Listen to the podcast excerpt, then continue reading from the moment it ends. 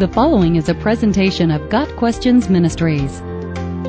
What does it mean that the Lord said to my Lord? In Psalm 110 verse 1, David says, The Lord says to my Lord, Sit at my right hand until I make your enemies your footstool. In Matthew 22 verse 44, Jesus quotes this verse in a discussion with the Pharisees in order to prove that the Messiah is more than David's son, he is David's Lord. The clause, the Lord says to my Lord, contains two different Hebrew words for Lord in the original. The first word is Yahweh, the Hebrew covenant name for God. The second is Adonai, meaning Lord or Master. So in Psalm 110 verse 1, David writes this, Yahweh says to my Adonai.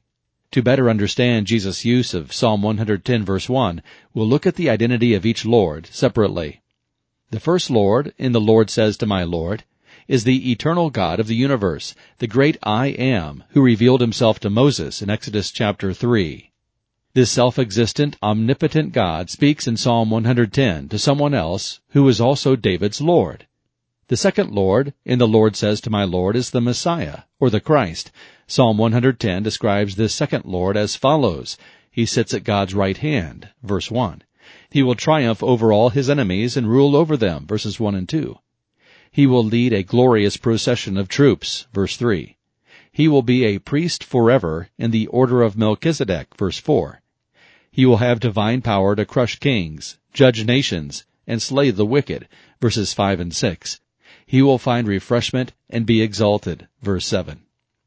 In Matthew 22 verse 44, Jesus unmistakably identifies the second Lord of Psalm 110 verse 1 as the Messiah, and the Pharisees all agree that, yes, David was speaking of the Messiah. When David wrote, The Lord says to my Lord, he distinctly said that the Messiah, or the Christ, was his Lord and Master, his Adonai. A common title for the Messiah in Jesus' day was Son of David, based on the fact that the Messiah would be a descendant of David who would inherit the throne and fulfill the Davidic covenant. Jesus capitalizes on the Jewish use of the title Son of David to drive home his point in Matthew chapter 22.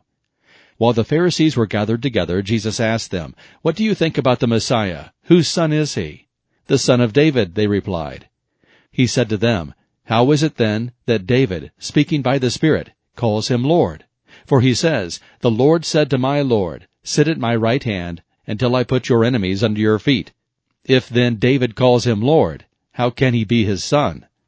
Verses 41 to 45. Jesus' reasoning is this. Son of David is your title for the Messiah, yet David himself calls him Lord. The Messiah then must be much more than just a son, a physical descendant, of David. According to Psalm 100 verse 10, this son of David was alive during David's time and was greater than David. All of this information is contained in the statement that the Lord says to my Lord. Jesus is David's Lord. He is the Christ, the Jewish Messiah in Psalm 110 is a promise of Jesus' victory at his second coming. Another important point that Jesus makes in Matthew chapter 22 is that David wrote this psalm under the guidance of the Holy Spirit. David was speaking by the Spirit, Jesus says. Clearly, Jesus taught the inspiration of Scripture. When David wrote, The Lord says to my Lord, he was recording exactly what God wanted him to write. Got Questions Ministry seeks to glorify the Lord Jesus Christ by providing biblical answers to today's questions. Online at GotQuestions.org.